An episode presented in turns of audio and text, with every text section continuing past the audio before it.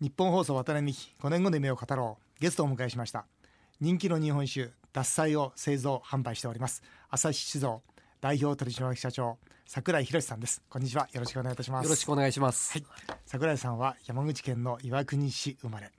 家業である朝日酒造は江戸時代の1770年の創業です。大学を卒業後酒造会社で修行された後朝日酒造に入社しましたが先代のお父様と酒造りの経営の方針方向性などをめぐって対立し退社。その後朝日酒造に戻り、えー純米大吟醸獺祭の開発製造を軸に経営再建を図り日本酒のトップブランドまで押し上げられました。その半生をまとめた逆境経営という本をダイヤモンド社から出版されております、えー今回私もじっくり読んでまいりました。お話を聞きたいと思います。まずあの亡くなったお父様とはい。確執があったとはい。いうことで、まあ、後悔されていると、まあ、この本の中にも書かれてますけども、まあ、今ねええ。その大塚家具はい。とかで、お家騒動っていうのがね最近ありますね。ええ。ありますけども、はい。このお父様とはどういうその経営の方向性等においての行き違いがあったんですか、あまり大したことはないんですね、はい。あのまあ結局一つは背景にあったのは、はい。あの日本酒業界が長期的にこう低迷傾向で縮み加減であったということ、はいね。まあそんなことからですね、はい。あのどうしてもまあお互いにストレスが増えるということで、うん。あのちっちゃなことのボタンの掛け違いがどんどんどんどん進んでいって、でもお前は明日から出社するに及ばずということで。会社にその入られる前まではその意思疎通はできてたんですか？仲良かったんですか？あの考えてみたら父と子というのはあんまりしてないんですよね。あそうなんですか、ええだから私どもねあの今になってみるとね、はい本当に、まあ、父もその私のこと心配だったろうと思うんですよ。うん、そうですね。心配だから腹が立つんですよね。うん。ええ。で私の方にしてみたらいやその父はその新しい形の日本史業界分かってないと思ってるわけですから。うん。だから古いっていう気もねあのそうそ思ううんでね。大したことはないんですけどねそれはね、だけどそういうところからこうだんだんまあある日ビッグバンになっちゃってうん。ということですね。でお父様と、まあ、別々に、まあ、もちろんお仕事をされていたわけですが、はい、えーお父様突然亡くなられるわけですよね、はい、えーこれが1984年。そうですね。84年の4月に、はい、4月、ええ。昭和59年、はい。いやこれワタミ作った年なんですよ。年であ月もはい。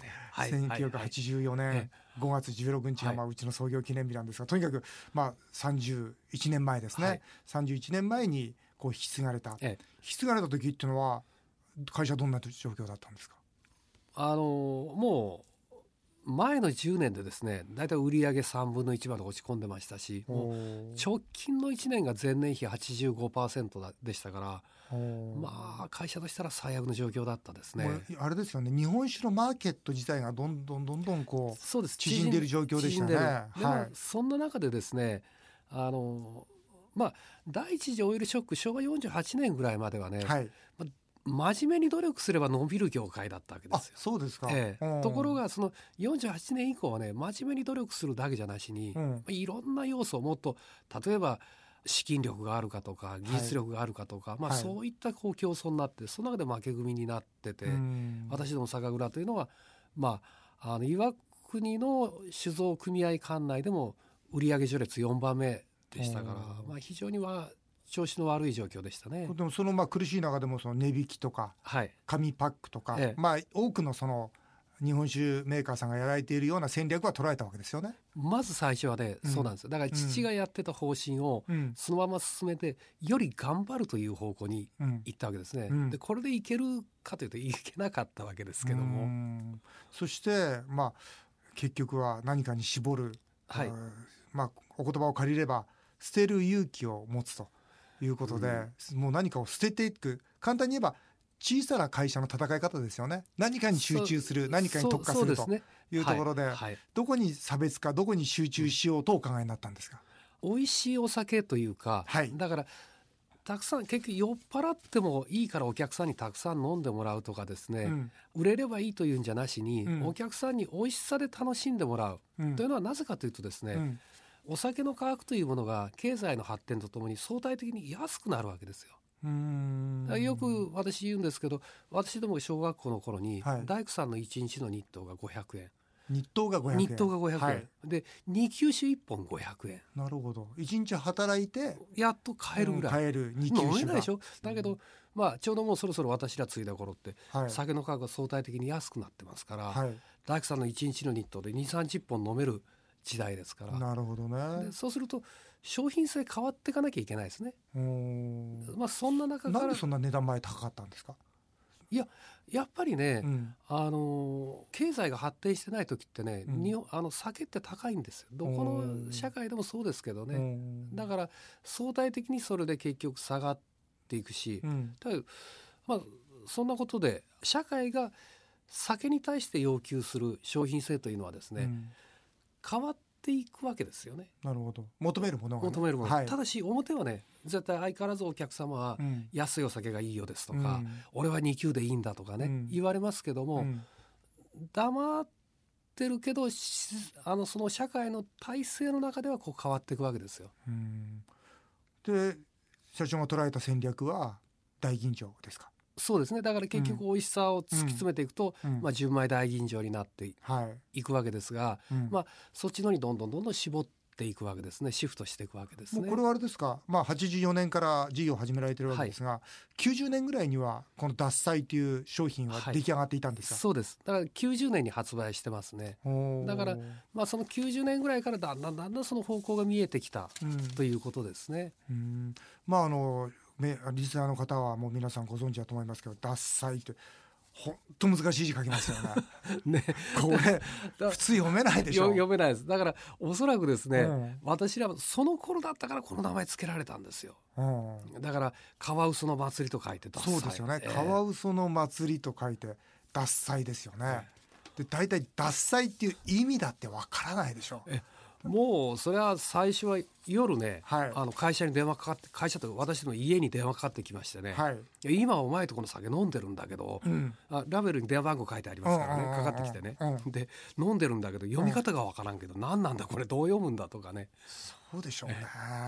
これ獺祭っていう意味はあれですか？あこう調べさせていただいたんですけど書物や資料を周囲に広げて自分の層を練る姿を意味する言葉なんですか、あの獺祭の本当の意味というのはね、はい。カワウソ魚を祀るですから魚を並べてお祭りしているように見えるということが獺祭の本当の意味なんですよ。カワウソが魚を並べている姿。はい、でそれを結局正岡子規が自分の書斎の姿とそっくりだということで今の詩文をこう並べるとかそういう形ですね。はい。でまあそんなことから正岡子規は自分の号を獺祭とつけて、うん。であのいろんな研究論文なんかを出すわけですね。社長そのその中でその獺祭という言葉を選ばれたはい、その本当に勝負の商品なわけですが選ばれたその理由は何ですか？あの私どもの住所がはい。山口県、まあ当時ですから久我郡、はい。周東町大技嘘声カワウソを超えるかと書いて嘘声と読むんですじゃあこの字を使われるんですか？このカワウソという字がね使いたかったんですね。うん。で獺祭という言葉だけ最初パッと思いついたんですよ。ああの言葉があるなと。う。んだけどこれが意味がわからんわけですよ。わかんない。普通わかんないですうん。地元のうん。図書館の館長さんのところへ行っては「これ館長さんどう読む何なんでしょうね」って聞いたらね、い、うん、正岡式のあ。あのペンネームだというまあ、配合だという人もいます、うん。まあ、とにかくそういう話を聞いて、うん。それなら正岡式ってまあ言えば文学の革命児でしょ、うん。これなこれもらえるんだったら嬉しいなということで、うん。私どもつけたんですよ。あそうですか、まあ、この獺祭をですねこの販売する、まあ、勝負かけていくはい。傍ら、またいろんな事業にも手を出されるはいわけですが、はまあ、本当に読んでて面白いなと思ったんですが大道芸を見ながら地ビールを飲むレストランをね これどういうつながりがあるんですか？獺祭と。あのなんでこんなこと始めたんですか？いやこれはねあの実は当時制度から来たんですよ。当時制度がはい。だんだん高齢化してって無理になってきますよね続けることが。当時さんがね当時だんだん高齢し高齢化していくで社員をや、社員にねはい、はい酒の製造をやらそうとすると、はい、夏場の人件費の問題になるわけですよ。なるほどあの当時というのは冬場しか酒作らない。はいで夏になるとこれはあの地元に帰って農業をやったりするわけですね。はいでそうすると酒蔵の方はね冬場しか杜氏がいないから夏場人件費がいらないわけでしょ。で杜氏にしてみたらあの農家農業のできない冬場の現金収入になる両方がウィンウィンだったわけですね。なるほど。だその分夏で働いてもらえればいいと、そうそうそうそう。地ビール会社地ビールレストランで、ええ、そうです。だから若い人にやらすんだったら1年間給料払わないと来ないですからね。でまあ地ビールレストランじゃあ地ビールをやってということから地ビールレストランまで行っちゃったわけですよ。地ビールで止めときゃよかったんですけど、ね、すごいですよこの地ビールレストラン2億円の売り上げだったんですね。いやいや2億円投資したんです。2億4千万投資して4億8千万って書いてありますよこれ。建物のオーナーが2億4千万投資した。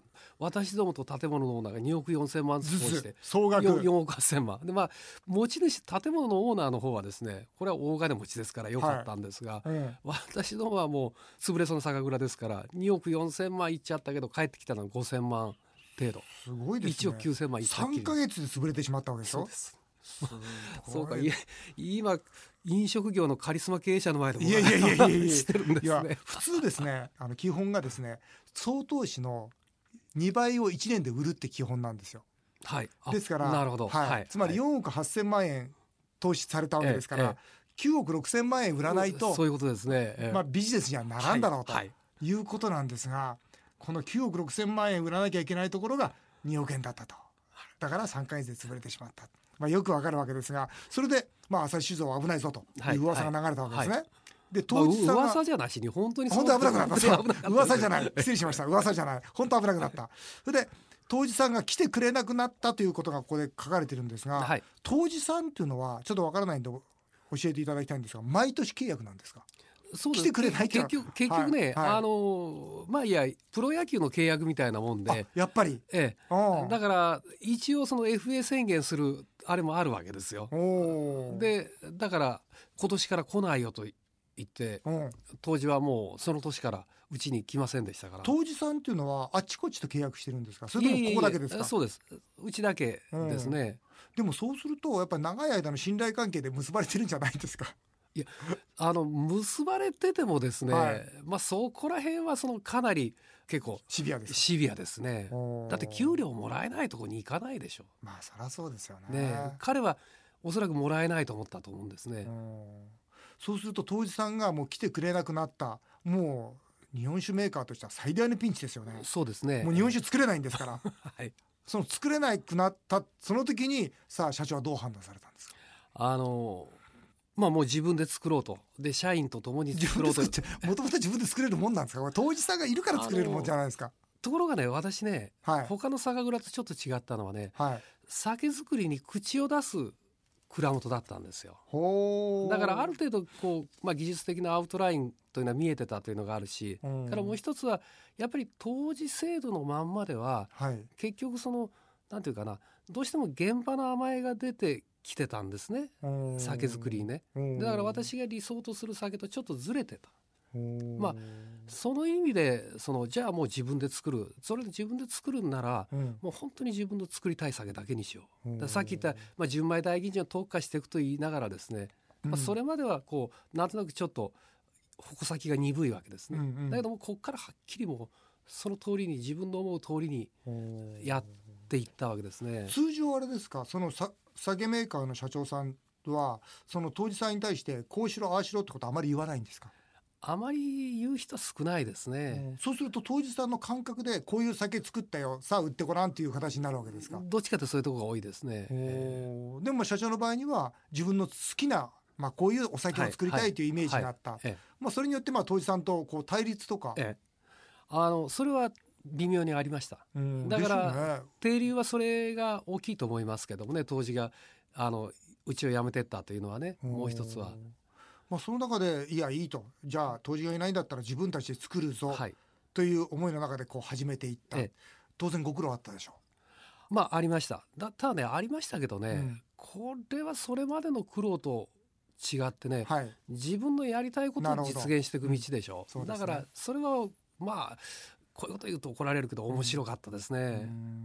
経験と勘の世界ですよね、はい、この当時の世界というのは、ええ、それこそ本当に長年の経験とその培われた勘が全てですよね、え、それをこう数値化見える化していったと、はいはい、それはねそれしか道がなかったわけですよ。だってど素人が酒作るわけでしょ、そうですよ、ね、私は理論的には分かってるけど例えばどこにモーターのスイッチが分からんみたいな、うん、そういう状況なわけですから、うん、でそれでそれよりもっと社員たちはもっと素人なわけですから、うん、彼らに作らそうとすると、まあ、数値化見える化しないと言っても理解してもらえませんよね。と同時にねもう一つはね、はい、やっぱり当時が1,000人いるとすると、うん、やっぱり3人ほどはね、うん、天才のようなのがいるわけですよ。ところが残りの997人ってね、うん、まあこれ普通の人間なんですよね。だから私考えたのは、普通の人間が集まってその3人に負けない酒を作る。そのためにはやっぱりもう数値化して見える化しないと、その先のその先へ踏み込んでいけないと思ったんですよ。でもあれじゃないですか。その結局は櫻井社長がその今言われた1,000人のうちの3人だったんじゃないですか。要するに自分で最終的にはこう決めていくわけですよね、はいはい、数値化とかしても最後はやっぱり人間の感覚じゃないですか。舌じゃないですか。我々もそうですけど、もうちょっとした塩加減とかほんの少しのもうこの味の微妙なところを追求していくじゃないですか。